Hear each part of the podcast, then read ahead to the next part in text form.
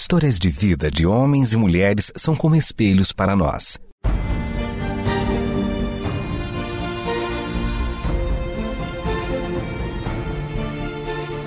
Convidamos você para entrar nas páginas do livro que conta a história do Deus que entrou em nossas histórias. Ouça sobre pessoas que viveram os mesmos conflitos que você e eu enfrentamos e que em Deus encontraram sentido da vida. A partir de agora, você está diante do Espelho na Janela. A narrativa a seguir é baseada em personagens e histórias bíblicas, mas com complementos ficcionais.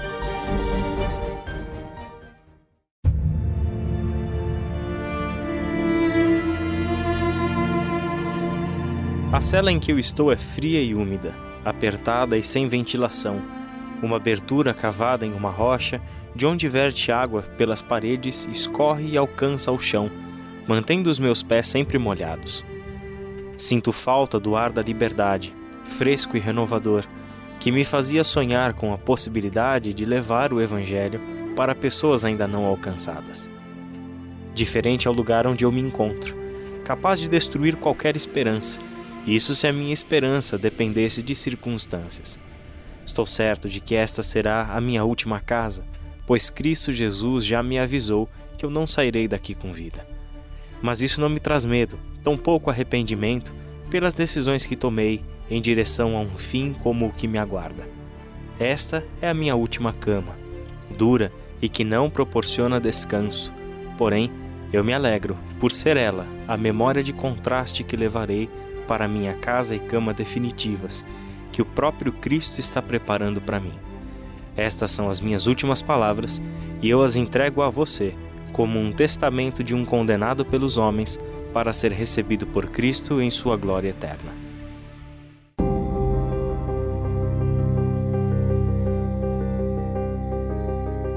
O meu nome é Paulo, tenho idade avançada, estou preso na cidade de Roma, aguardando o dia da minha execução. Em breve deixarei este mundo para o qual fui enviado pelo Eterno para pregar o Evangelho de Cristo Jesus, o meu Senhor e Salvador. Tudo o que fiz, o fiz por entender que a minha vida só tinha valor e sentido se fosse vivida para aquele que me libertou da escravidão e da morte. Por isso, desde que eu fui libertado, usei cada um dos meus dias para proclamar a todos a boa notícia de que o Eterno fez algo extraordinário em nosso tempo surpreendente até mesmo para o meu povo, os judeus, que sempre se identificou como o povo de Deus. Muitos rejeitaram a minha mensagem, mas muitos creram. Fiz discípulos, meus verdadeiros filhos na fé em Cristo Jesus, que se tornaram fiéis companheiros e cooperadores, como filhos ao lado do Pai. Eu sou verdadeiro hebreu, da tribo de Benjamim, que, embora tenha nascido na cidade de Tarso, que fica na Cilícia, que um dia fora o lar de famosos filósofos e poetas gregos, e nos meus dias, um lugar bem conhecido pelos escravos que ali eram comercializados. Meus pais foram escravos que alcançaram a liberdade. Eu nasci livre, como um cidadão romano, embora sempre tenha carregado comigo o pesado fardo da escravidão, pois era um judeu vivendo sob o domínio do Império Romano do lar de filósofos gregos, escravos e seus dominadores, meus pais me enviaram para Jerusalém, onde minha educação foi entregue aos cuidados do rabino Gamaliel. Foi com ele que aprendi sobre a lei de Moisés e a sua interpretação, nossas tradições e o zelo pelo eterno. Me empenhei nos estudos mais do que todos os outros da minha idade. Mais do que estudar, me esforcei para viver cada pormenor da lei e das tradições dos meus antepassados.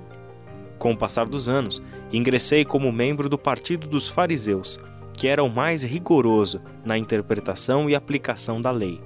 Fui casado, mas não tive filhos, pois minha esposa era estéril.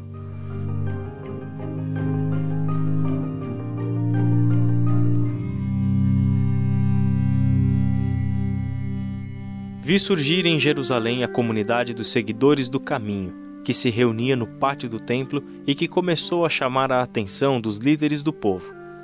Eles ensinavam que Jesus de Nazaré era o Messias, o Filho enviado do Eterno.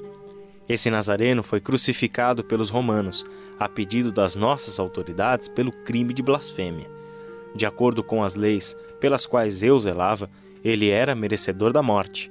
No entanto, os seguidores do caminho diziam que o Eterno trouxe o seu filho de volta à vida, ressuscitando-o dentre os mortos.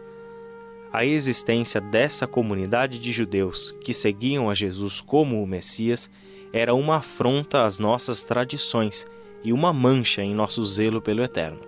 Por isso, se iniciou uma perseguição aos seguidores de Jesus. Em honra ao Eterno, tornei-me um perseguidor dos seguidores do caminho.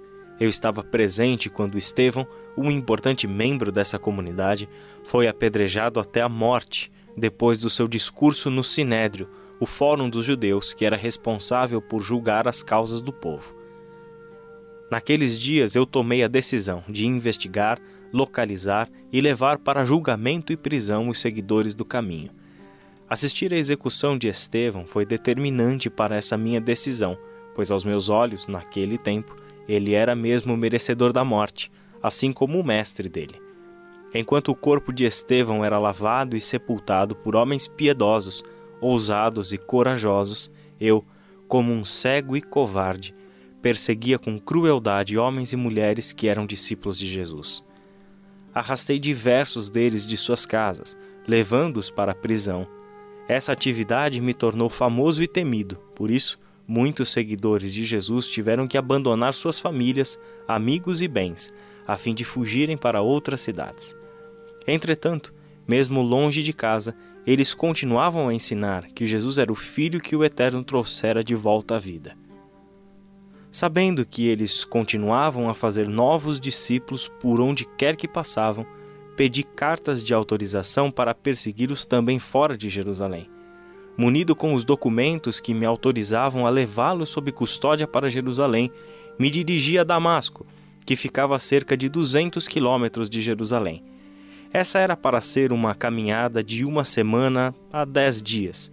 Porém, eu nunca cheguei ao destino que eu havia planejado pois o Eterno tinha outro destino para mim. Tampouco retornei pelo mesmo caminho, pois foi ali que eu tive o encontro que mudou a minha vida para sempre. Espelho na janela. Você está dentro das páginas do livro que conta a nossa história com Deus.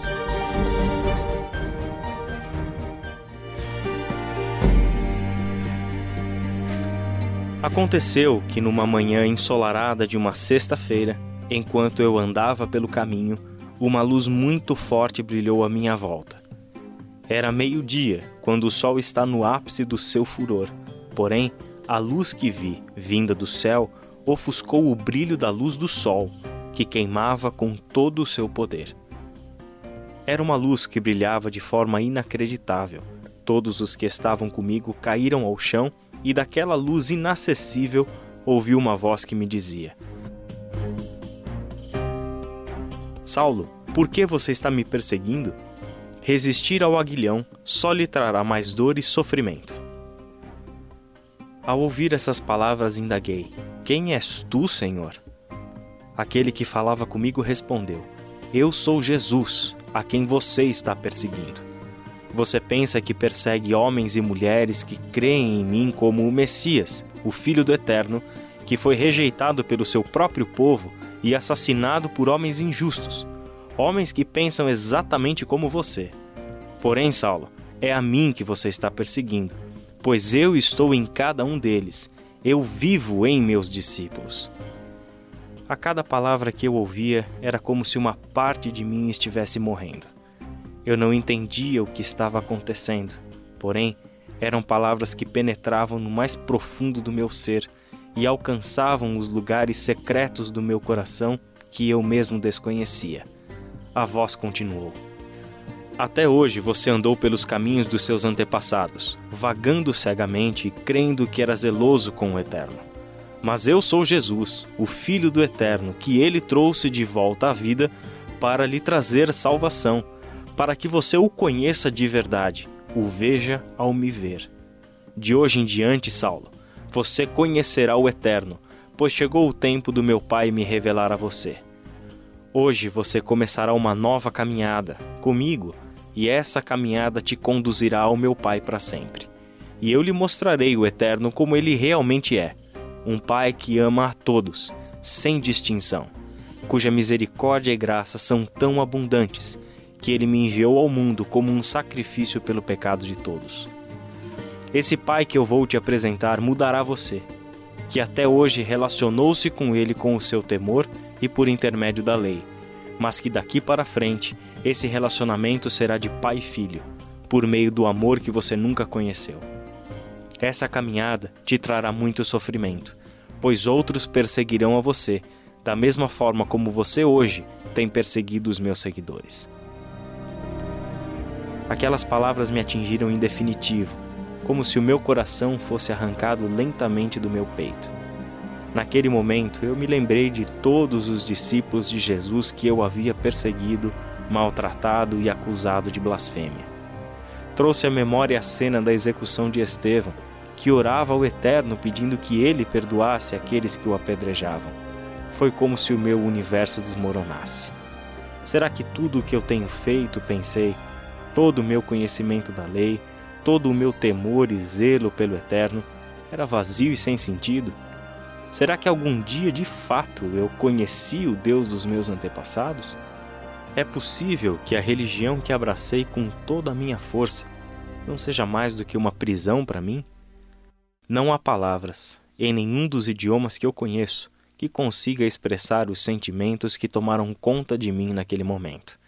Eu estava confuso, me sentindo culpado e com medo, mas já não podia mais ignorar Jesus. Eu esfregava os olhos, mas o brilho da luz me deixara cego. Tateei o chão procurando um apoio para me levantar. Estava completamente perdido. Os homens que me acompanhavam me tomaram pela mão e me conduziram até a cidade, pois Jesus já havia designado um dos discípulos dele para cuidar de mim e me dar explicações do que estava acontecendo comigo. Ele era um homem simples, de poucas palavras, chamado Ananias. Ao chegar à casa onde eu estava hospedado, ele colocou sobre os meus ombros as suas mãos e disse: Irmão Saulo, o Senhor me enviou, o mesmo Jesus que apareceu quando você vinha para cá. Eu estou aqui para que você volte a enxergar e seja cheio do Espírito Santo. Naquele exato momento, algo como que escamas caíram dos meus olhos e eu pude ver. Por todos esses anos eu tentei explicar o que aquilo significou, mas era como se eu estivesse usando os meus olhos pela primeira vez. Agora os meus olhos enxergavam tudo diferente. Hoje eu compreendo que já não eram mais os meus olhos, mas sim os olhos de Cristo Jesus. Era como se a minha vida estivesse começando do zero, com um espírito novo que soprava dentro de mim, me conduzindo ao eterno. Tudo em minha vida mudou a partir daquele dia. Quando os demais judeus souberam que agora eu estava entre os discípulos de Jesus, todos me abandonaram e muitos passaram a me perseguir. Esposa, parente e amigos, nenhum deles aguentou saber que eu agora defendia a fé que outrora tentei destruir. Fiquei em isolamento por anos, sofri em silêncio as muitas dores de sentir que, dia após dia, pedaços de mim eram arrancados. Agora, com os olhos abertos, iluminados pela graça do Eterno, eu via a sujeira do meu coração. Pela primeira vez eu me deparava com o meu pecado e tinha que aguentar a dor aguda da memória dos meus erros. Entretanto, a cada pedaço de mim que era arrancado, o Espírito do Eterno me trazia a cura, derramando óleo sobre as feridas do meu coração, acalmando meu espírito.